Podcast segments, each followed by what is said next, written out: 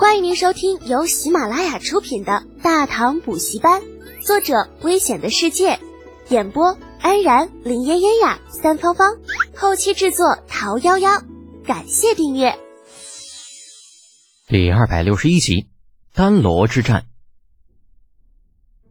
距离登州五十里左右的海面之上，二十余艘或大或小的战船泊在一起，其中四艘没有悬挂任何旗帜的大船停在中间。其余十余艘挂着新罗旗帜的小船围在中间。李浩和雷耀等人借着小船来到新罗人的旗舰之上，乍一见到凝立船头的新罗公主，不觉微微皱眉：“圣曼公主啊，多日不见，怎的瘦成这般模样啊？”陆路不比水路，这半月时间从京城一路穿州过府赶到登州，别说金圣曼一个女子。就算是男人，若身体素质差点，估计也是会倒在半路上的。那偏生金圣曼赶到登州的时候，却听说李浩等人早在数日之前就已经到了登州了。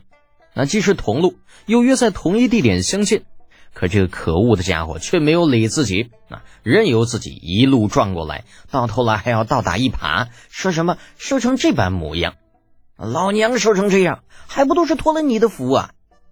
继而又想到半路之上金俊英的蛊惑之言，金圣曼眼中忽地泛起一抹泪光，口中不带任何感情。你过来干什么？这里是新罗使团的战船，你是什么身份？李浩不明所以的眨眨眼睛，这搞不清金圣曼抽哪门子风呢？再次撇下他不理，转头对已经迎出来的金俊英道：“亲王一路辛苦了。”啊！金俊英亦是满面风尘之色，强打起精神。哎，信罗遭此大难，我等又是新罗皇族，辛苦些也是该当。倒是得见你，万里驰援这份恩情，倒是让我等无以回报啊！哎，亲王说这些，那不是显得外道了？好歹我们也是相处了一年的好兄弟，你有难处，我不帮你，难道还要去帮那百济人不成吗？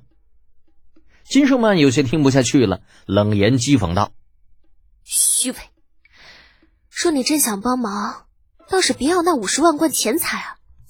圣曼，金俊英脸色变了变，大声的对金圣曼呵斥道：“德简又不是孤身一人，他身后还有无数跟着他的兄弟，还有大唐朝廷，总不能让他对这些人没个交代吧？”哼！金圣曼把头撇到了一旁。啊，瞧也不瞧堂兄和李浩。见此情况，金俊英转头对李浩赔礼道：“德简，盛满不懂事，你别见怪。”无妨。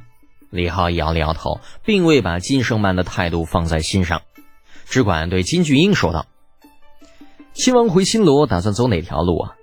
是从悲沙城走陆路，还是绕道丹罗啊？”与雷耀与王文度聊过之后。啊，李浩已经可以确定，后世的济州岛便是现如今的丹罗国。不过，眼下的丹罗却是百济的属国。若是从那里绕走水路，啊，在不亮明大唐旗帜的情况之下，少不得会与其打过一场。可是话说回来呀，就算走陆路，也未必安全。悲沙城在高句丽境内。若高句丽有二心的话，完全可以在神不知鬼不觉的情况之下，将这支人数不多的新罗使团给做掉。思来想去，那金菊英还是决定走水路，毕竟走水路还有李浩的水师来给他打掩护。若是走陆路，凭他手下那几百人的护送队伍，完全就是羊入虎口啊！想通了这些，金菊英断然道：“走水路，丹罗国力不强，水师战力不高。”我们完全可以直接撞过去，只要路上不遇到百济水师，问题便不甚大。嗯，那如此便这么决定了。等下由亲王派出战船在前方引路，我等随后跟上。若是有什么解决不了的敌人，通知我等一声便好。做好约定，李浩并没有过多停留，谢绝了金巨英共进午餐的邀请，直接回了自家战船。别人急匆匆的赶了数千里路，正是人困马乏之时，他就是再没眼色，也不至于留下惹人烦厌嘛。时光如水，岁月如梭，不能装逼的日子一晃而过，转眼间又是小半个月的时间，一闪即逝。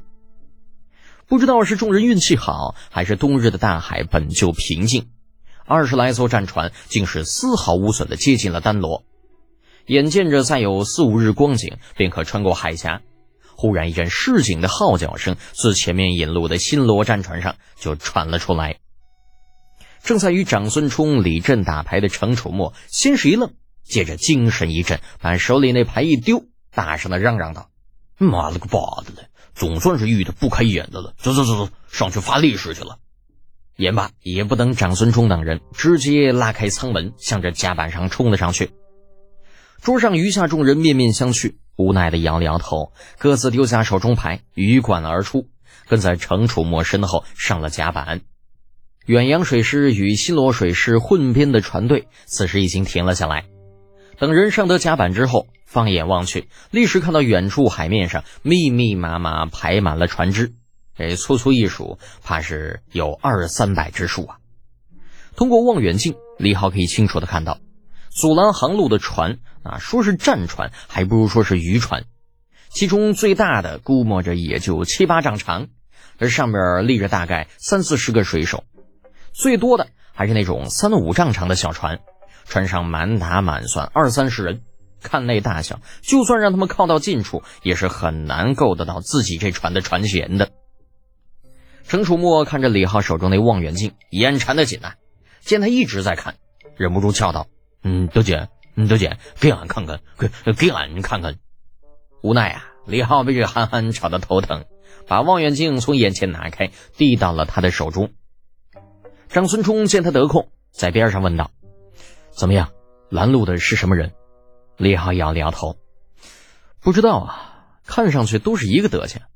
望远镜上的玻璃透光度不够，看东西模模糊糊的。”就连后世给孩子玩的那种都比不上啊！能够把这船的大小看清楚已经不错了。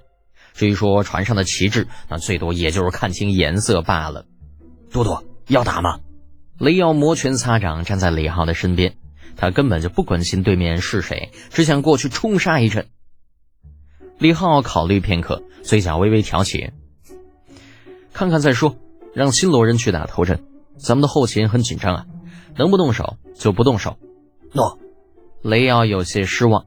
原本还打算让船上的火炮发发力势，但现在看来，只怕是机会不大了。就在几人讨论的功夫，却见一艘小船自新罗船队中如飞而来，不多时便到了李浩的船边。已经换上了一身皮甲的金俊英，顺着船放下去的梯子就爬了上来。听众朋友。本集已播讲完毕，请订阅专辑，下集精彩继续哦。